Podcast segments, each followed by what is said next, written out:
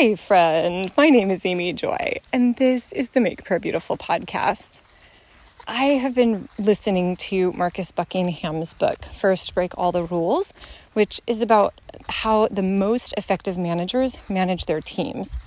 And I loved the insight at the beginning of the book, which is the person in any organization who has the opportunity to make your job either better or worse is your direct manager. So it doesn't really matter if you're hired to one of the quote unquote best places to work. It doesn't really matter if you have, you know, the plum job at Disney or designing games at Sony. If your immediate supervisor is not somebody that you get along with, your life is not going to be very good. You're not going to have very much job satisfaction at work, which is an interesting perspective because, as the book pointed out, managers kind of get the the shaft in terms of people's perspective of them. sort of, you know, here's this necessary evil. They're there to enforce the rules or whatever the case may be.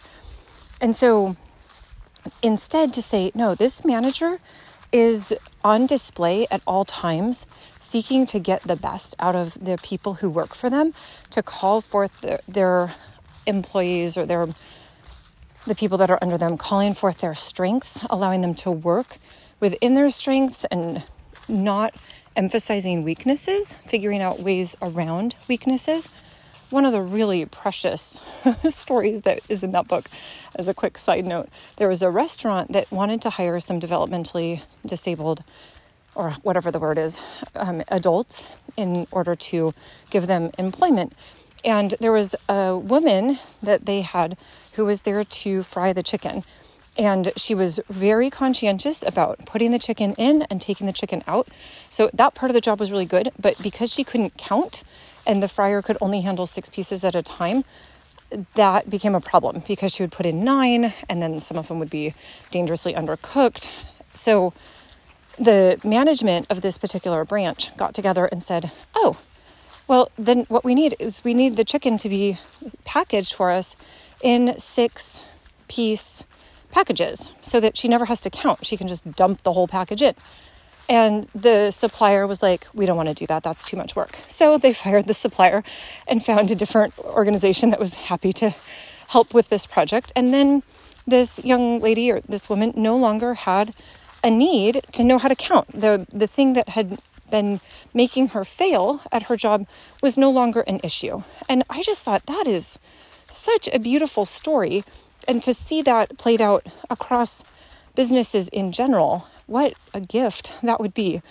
Oh, so Jesus, yeah, we ask for the release of managers who are able to see the places where both are places of gifting, where it's like, this is where you're amazing, go do it more. And then to be able to shore up the places where we're weaker and say, well, let's see how we can adjust this job or this environment or put you in a slightly different role where you're going to be able to succeed, even though that that aspect, in the woman's case, counting, even though that isn't your specific skill set or area of gifting. So that was the first part of what I have really appreciated about this book.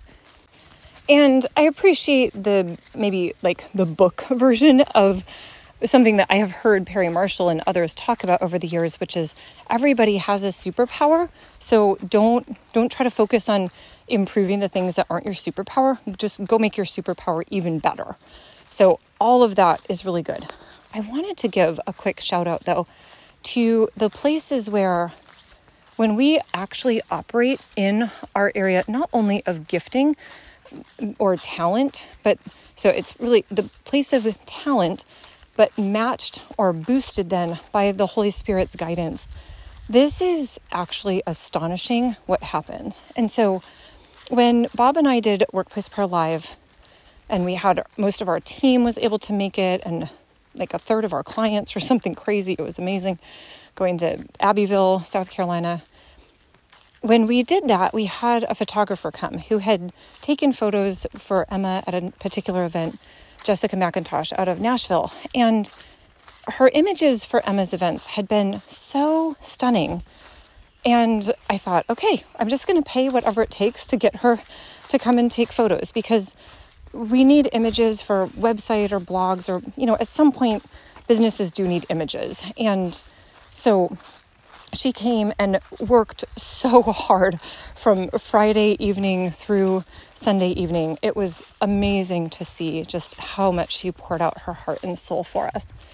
And at one point, I sent the gallery to, well, first of all, she had done photos of our books, and the designer of our book website, MacariusPress.com, was like, these images are unbelievable. Like, thank you for giving me the privilege of working with these amazing images. So, that was just a fun side note. But then our designer for our upgraded new website was like, these images are so powerful. You can feel the the Holy Spirit on this time. It's like I can't even tell you how deeply these photos are touching me. And so there was a part where it was like, okay, Jessica has trained herself. She has the equipment she needs, but she also then has the empathy, the eye, and then there's the Holy Spirit kind of breathes on it, I guess. I don't know how else to say it, but boosts her what she would be able to do in the natural to make it extra special in the spiritual. And or like maybe it still is extra special in the natural, but it adds a spiritual element is probably more what I'm trying to say. And so yeah, Lord, I am asking that we would have a release of the things that are our specific gifts, that the things where the Holy Spirit uh, loves each one of us and gives each of us talents. And then there's places where it's like, and I'm just going to boost this with a little Holy Spirit booster. Lord, that we would receive the things, the spaces that you've invited us to walk in. And so, yeah, I thank you, Lord, for that. In your precious name, amen.